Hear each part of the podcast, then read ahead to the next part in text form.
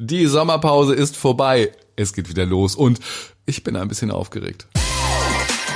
Interviewhelden. Der Podcast für Fragensteller und Antwortgeber.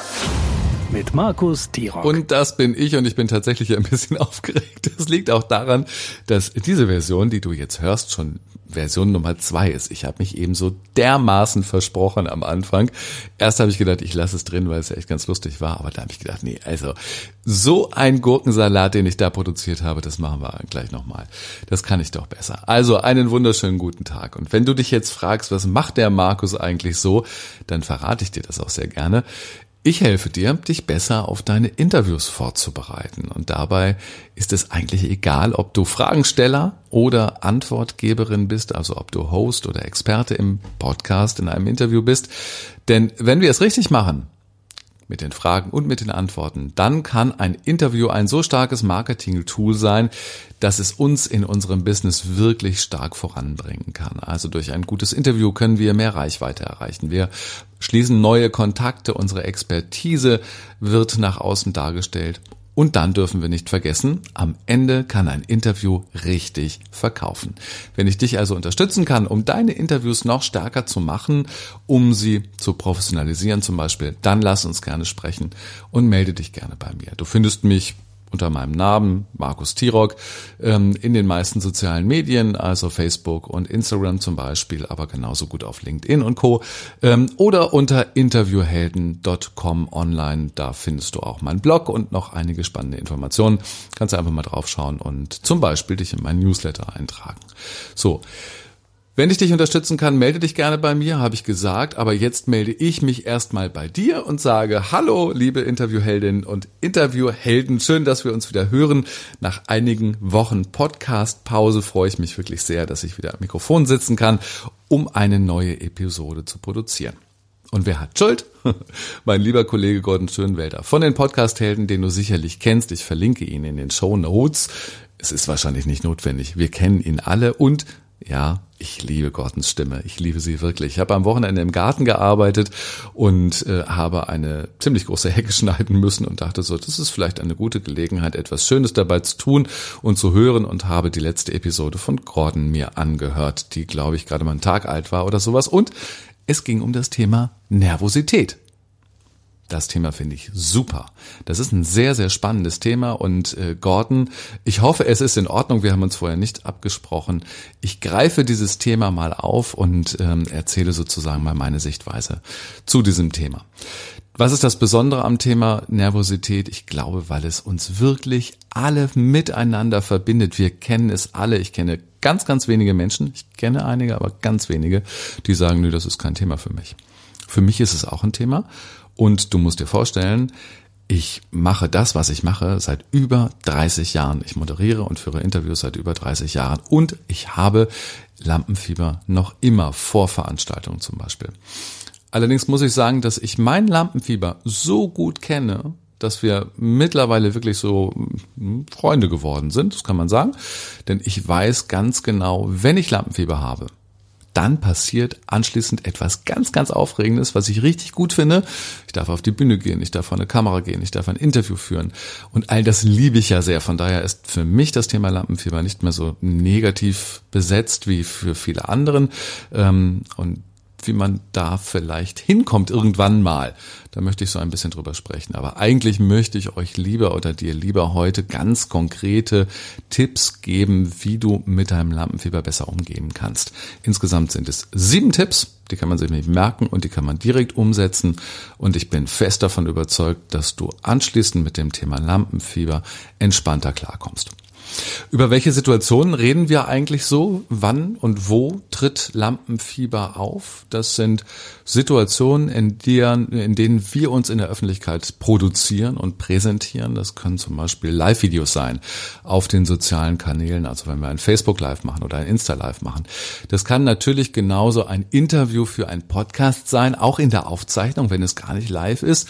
Aber wir wissen ja, unser Werk wird anschließend veröffentlicht. Das reicht schon, um Lampenfieber Lampenfieber zu produzieren. Und äh, wenn wir einen Interviewgast dazu haben, dann kriegt der das ja sozusagen auch mit, wie wir ähm, vorgehen und wie sicher oder eben wie unsicher wir sind. Das kann aber natürlich auch im, im Business eine Präsentation einfach sein, egal ob jetzt auf Zoom oder im Konferenzraum.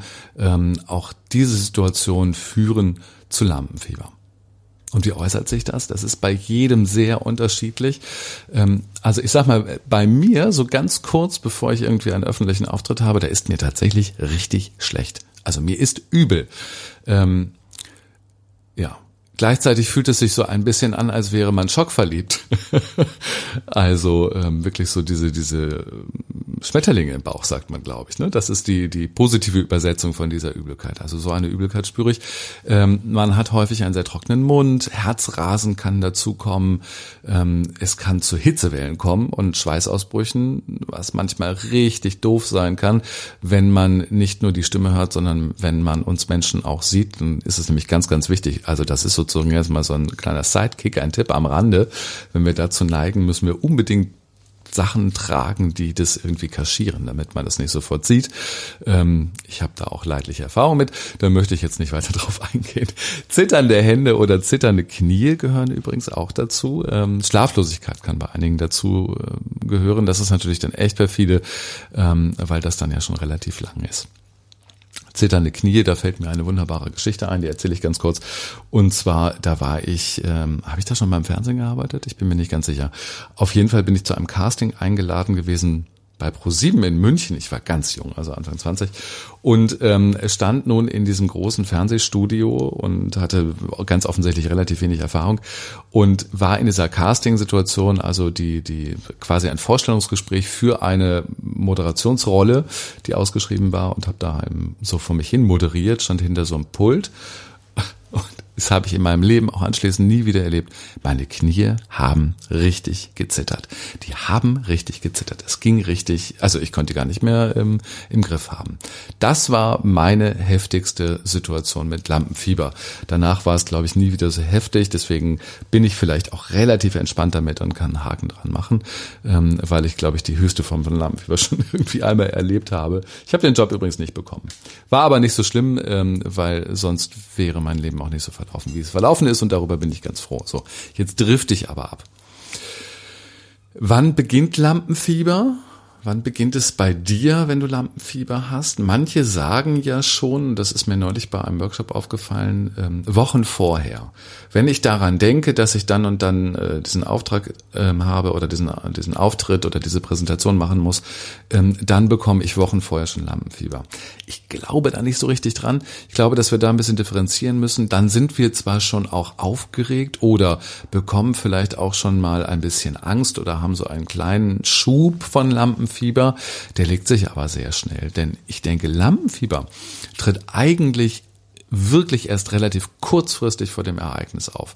Bei manchen sind es zehn Minuten vorher, bei manchen ist es vielleicht ein Tag vorher, aber viel mehr nicht.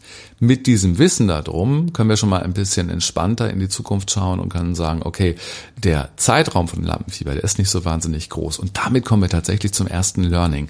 Lampenfieber ist kurz. Wir müssen nämlich auch nur einen relativ kurzen Zeitraum überstehen, denn erinnere dich mal an deinen letzten Auftritt oder an dein, deine letzte Situation, wo du Lampenfieber hattest, ähm, im Vorfeld von dem Auftritt, von dem, von der Moderation oder von der Präsentation oder Interview war es sicherlich da. Dann begann das Event und dann, wie geht's dann weiter? Dann haben wir meistens nur naja, anderthalb, zwei Minuten genau diesen Zustand in unserem Körper und dann löst sich das auch wieder.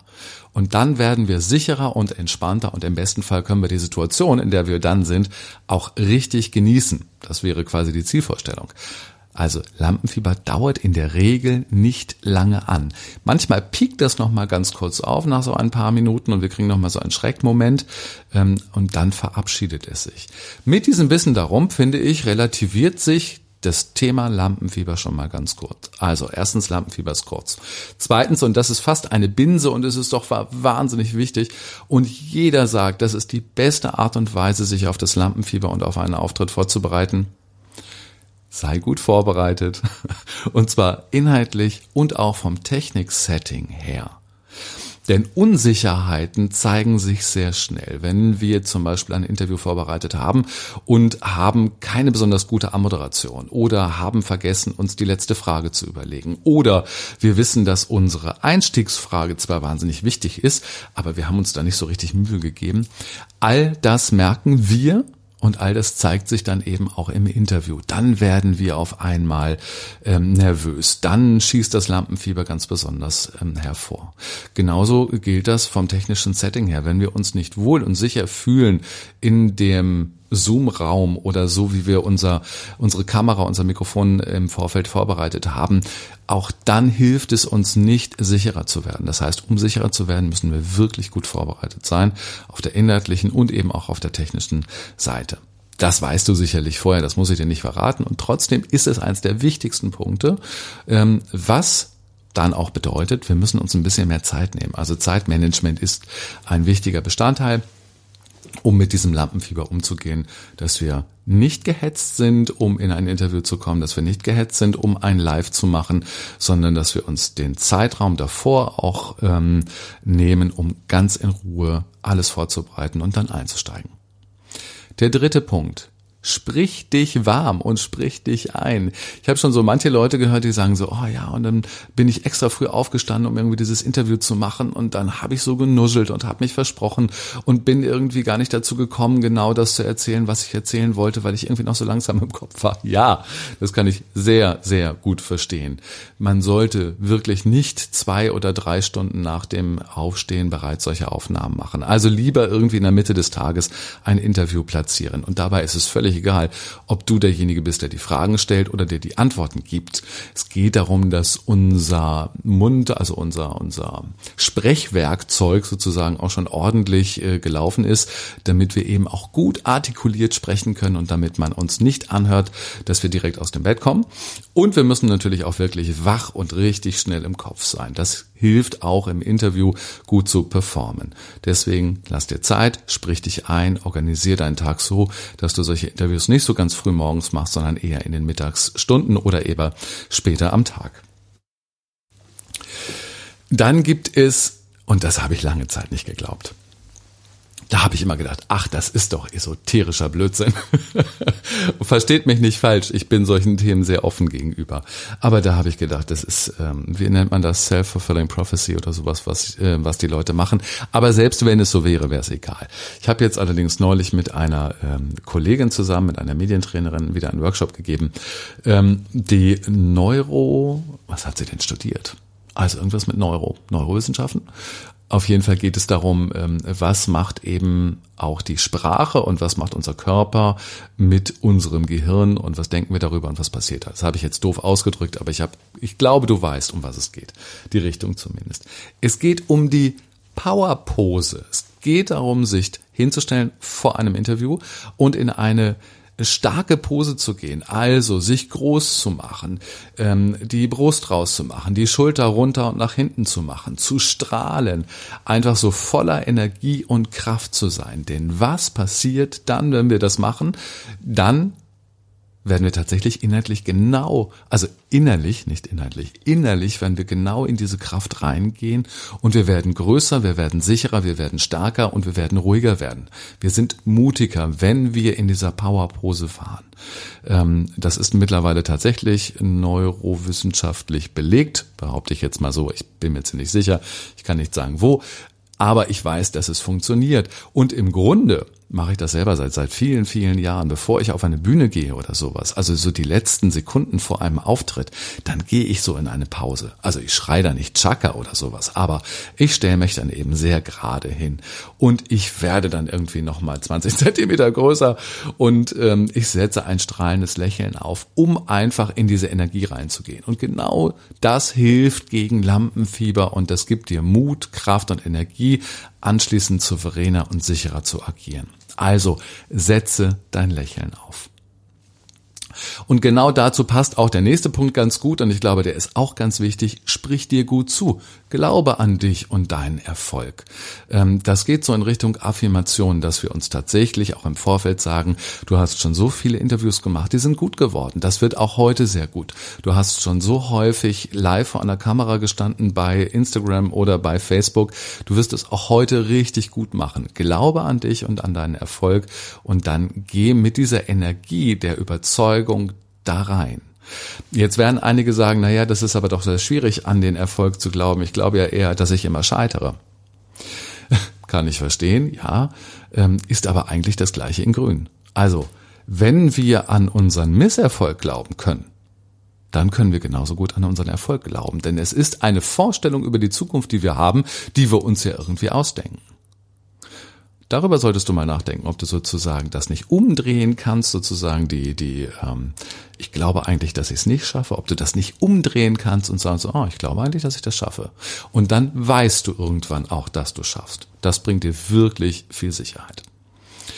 Das war jetzt schon der fünfte Punkt, glaube ich. Ich fasse ja auch gleich nochmal für dich zusammen. Jetzt gibt es den sechsten Punkt.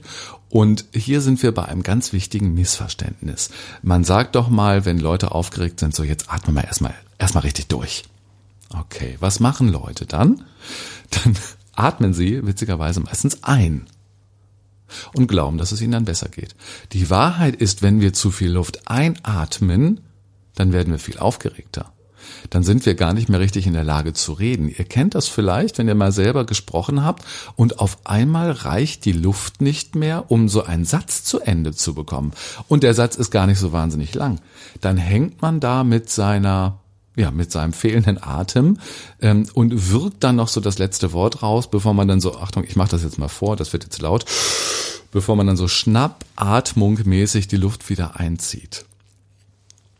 Da glauben viele Leute, die Luft hat nicht gereicht. Ja, das stimmt nicht so ganz und vor allen Dingen ähm, sollten wir dann nicht mehr Luft einatmen, weil das Problem in der Situation ist eher, dass wir nicht ausgeatmet haben. Ich glaube, es geht um Kohlenstoff. Puh. Ja, das hätte ich mal vorher nachlesen sollen. Das weiß ich auch nicht. Also es geht um um ähm, Kohlen. Schade, dass ich das jetzt nicht weiß. Vielleicht könnt ihr mir das mal schreiben, um was es geht. Also wir müssen etwas ausatmen, damit wir auch frischen Sauerstoff einatmen können. Darum geht es. Ähm, nur wenn wir vernünftig ausatmen, kann die Luft wieder einfließen und dann kriegen wir auch Sätze und auch längere Sätze zu Ende gesprochen. Bedeutet also, atme lieber aus. Das Einatmen das kommt dann schon alleine. Die Luft fällt dann sozusagen einfach rein. Da müssen wir uns gar keine große Gedanken drüber machen. Aber um runterzukommen, um uns zu beruhigen, um mehr Sicherheit zu bekommen, ist es wichtig, dass wir ausatmen, um den Kohlendioxid loszuwerden. Ich behaupte jetzt, dass es Kohlendioxid ist. Ich hoffe, es ist so. CO2, oder? Ja. Naja. Ähm, ausatmen ist wichtig, atme richtig und ähm, wer so ein bisschen stärker in diese Atmen, Atmungsgeschichte noch einsteigen möchte, der findet so bei ähm, Sprecherzieherinnen, bei Sängerinnen viele tolle Tipps dazu. Ähm, denn es gibt bestimmte Art und Weisen, wie man atmen kann, die eben auch unterstützend wirken können, dass man eben noch sicherer ist, dass die Stimme auch ein bisschen tiefer wird, dass wir ruhiger sprechen können und so weiter. Da kann man über die Atmung sehr viel machen. Da bin ich aber ehrlich gesagt gar kein äh, Profi, sondern weiß das nur so für mich selber anzuwenden. Aber es ist auf jeden Fall ein spannendes Thema. Und den letzten Punkt, den ich euch mitgeben möchte, und der ist deswegen so gut, weil er zwei Leuten hilft. Und zwar nicht nur dir, sondern auch deinem Gesprächsgast, deinem Gesprächspartner. Nutze das Vorgespräch. Also wenn wir ein Interview aufzeichnen für einen Podcast zum Beispiel, dann verabreden wir uns ja meistens im Vorfeld und sagen, ähm, komm, wir wollen um 11 Uhr das Interview aufnehmen, wir telefonieren aber irgendwie schon um Viertel vor elf, um nochmal so ein paar Details zu klären, ähm, um nochmal ein paar Recherchefragen zu stellen. Also hast du wirklich die Ausbildung da und gemacht und da hast du den und den kennengelernt, ähm, damit wir da im Interview nicht drüber stolpern, können wir ja im Vorfeld einfach schon mal so ein bisschen was ähm, austauschen an Informationen und gleichzeitig, gleichzeitig sprechen wir uns warm in diesem Zeitraum. Und zwar sowohl wir die, die Hosts des Podcasts sind, als auch unser Gast. Und wir haben die Möglichkeiten, noch letzte Fragen zu stellen und zu gucken, ist unser Gast eigentlich sicher? Hat er schon mal ein Interview gegeben? Weiß der, wie das funktioniert? Ähm, wenn es mit, mit Kamera ist, weiß der zum Beispiel, dass er nicht in die Kamera guckt, sondern nur zu mir schaut und so weiter. Das alles können wir im Vorgespräch machen. Und so können wir durch das Vorgespräch schon viel sicherer in die eigentliche Aufnahme, in die eigentliche Situation reingehen. Und das vermindert eben auch ganz stark Lampenfieber. Wenn wir Glück haben, wenn wir es richtig gut machen, dann ist das Lampenfieber nämlich am Ende des Vorgesprächs fast weg und wir können direkt in die Aufnahme steigen. So, und Jetzt fasse ich das für euch noch einmal zusammen und danach gibt es noch einen richtig coolen Lifehack dazu, was man machen kann, wenn es dann trotzdem irgendwie schiefgelaufen ist. Aber hier erst einmal die Tipps zum Thema Umgang mit deinem Lampenfieber. Erstens, sei dir gewiss, Lampenfieber ist kurz und hält nicht lange an. Und eigentlich wollte ich Musik dazu machen. Machen wir doch mal.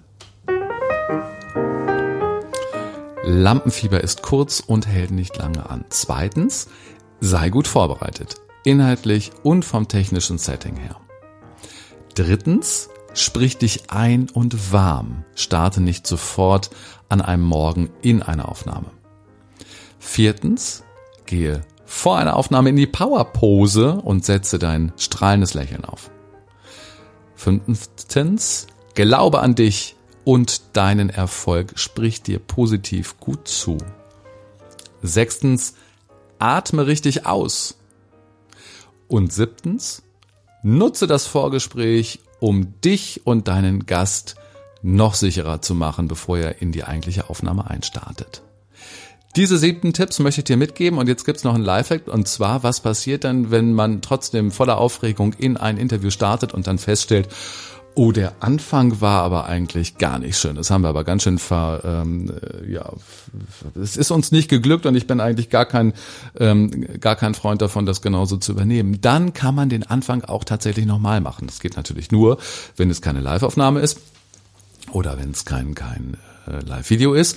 Ansonsten, wenn es eine Podcast-Aufnahme ist, kann man am Ende eines Interviews einfach die ersten drei Minuten noch einmal aufnehmen.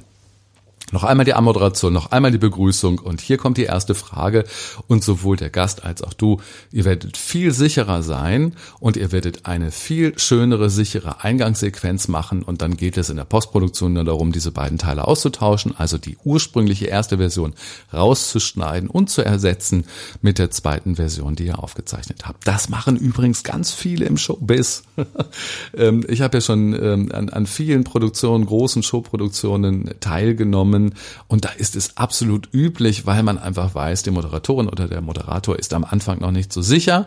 Ähm, am Ende der Produktion, wenn eigentlich alles gelaufen ist, fängt man dann noch einmal von vorne an. Das ist für das Publikum immer ganz lustig, dass sie dann noch einmal ähm, mitmachen dürfen. Aber auch für die ist es besser. Also von daher ist es eine sehr bewährte Methode, den Start am Ende noch einmal zu machen. Kannst du dir mal vorstellen, ob ihr oder kannst mal drüber nachdenken, ob das ähm, für dich eine Option ist. So, und jetzt sind wir schon fast am Ende. Ich habe mir aber überlegt, ich verrate euch noch einmal, wo, oder das heißt noch einmal, ich verrate euch mal, wo der Begriff Lampenfieber überhaupt herkommt. Das finde ich nämlich auch ganz spannend. Es gibt da unterschiedliche Ansätze ähm, die Vorlage scheint aus Frankreich zu kommen und es taucht in der Literatur immer der Begriff Fièvre de Rampe auf. Das heißt eigentlich Rampenfieber, also gar nicht Lampe, sondern die Rampe Rampenfieber. Und gemeint ist damit die Bühne. Über die Bühne spielen, auf der Bühne spielen ähm, dieser Begriff ist auch schon sehr alt. Äh, ich glaube, aus dem 18. Jahrhundert oder irgendwie sowas wird er wahrscheinlich stimmen oder aus dem 19. Nee, 19. Jahrhundert eher. Ähm, also Rampenfieber wäre eine Möglichkeit. Die andere Möglichkeit ist heißt tatsächlich Lampenfieber und damit sind die Lampen auch auf der Bühne gemeint. Und zwar die damalige Bühnenbeleuchtung im 19. Jahrhundert wurde da ja mit Gas beleuchtet. Ähm, die Bühnen, das kennt ihr aus alten Filmen, wo so ganz viele kleine Glühbirnen, also Gaslampen sozusagen, ähm, am vorne an der, am Bühnenrand sozusagen zu sehen war. Das muss unfassbar heiß gewesen sein auf der Bühne und daher stammt wohl dieser Begriff Lampenfieber. Ähm, vor einigen Jahren habe ich mein Buch geschrieben zum Thema Moderation. Das gibt's auch noch, das heißt Moderieren.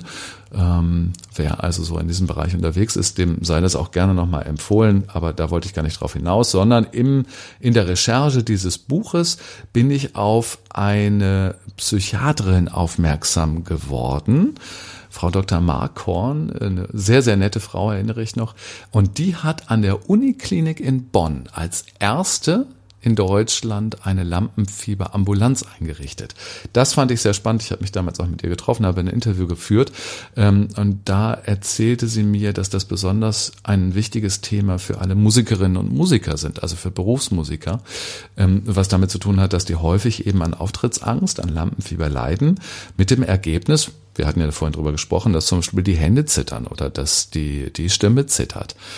Naja, für so eine Violinistin ähm, ist es natürlich eine Katastrophe, wenn anfangen, die, die Finger zu zittern.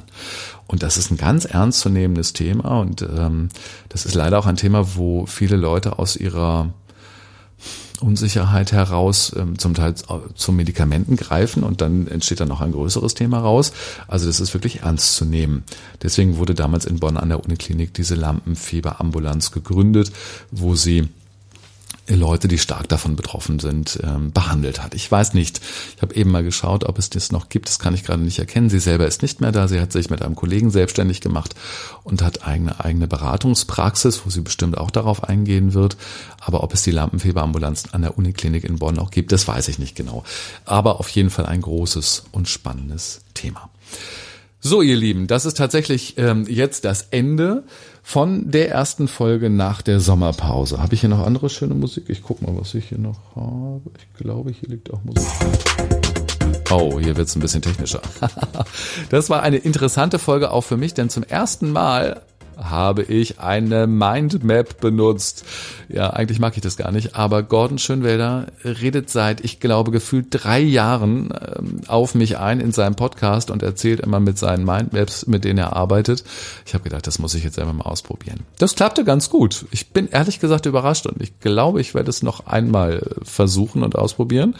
Ähm, ich fand das zum Strukturieren ganz gut. Ich weiß ja nicht, wie du das machst, wenn du Interviews führst oder wenn du ähm, Podcast-Episoden aufzeichnest. Ich habe es heute zum ersten Mal damit gemacht und kam eigentlich ganz gut damit zurecht. Mal schauen.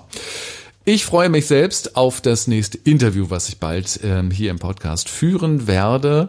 Und äh, das wird noch ein bisschen dauern, aber habe da schon irgendwie ein, zwei spannende Interviewgäste. Darauf freue ich mich. Und wenn ich dich bei deinen Vorbereitungen und bei deinen Interviews unterstützen kann, dann lass es mich auch wissen. Es geht ja immer um diese Thema Interviewvorbereitung zum Beispiel. Wie komme ich also zu guten Fragen? Wie baue ich ein ähm, Gespräch auf? Wie führe ich? Wie gehe ich mit meinem Gast um, wie kann ich den unterbrechen, wie sorge ich dafür, dass wir gute Antworten bekommen. Und all das ist gar kein Zufall, all das kann man tatsächlich, wenn man weiß, wie es funktioniert, eben auch in der Vorbereitung äh, verankern und dann eben gute Interviews führen. Also, wenn du Lust hast, wir können uns auf ein kostenloses Kennenlerngespräch verabreden und dann schauen wir mal, wie und ob ich dir helfen kann. Alle Infos dazu findest du auf interviewhelden.com. Ich wünsche dir jetzt einen super schönen Tag und freue mich, dass du mir treu geblieben bist und dass du dir diese Episode angehört hast. Bis zum nächsten Mal. Tschüss, euer Markus. Gute Fragen, gute Antworten. Interviewhelden.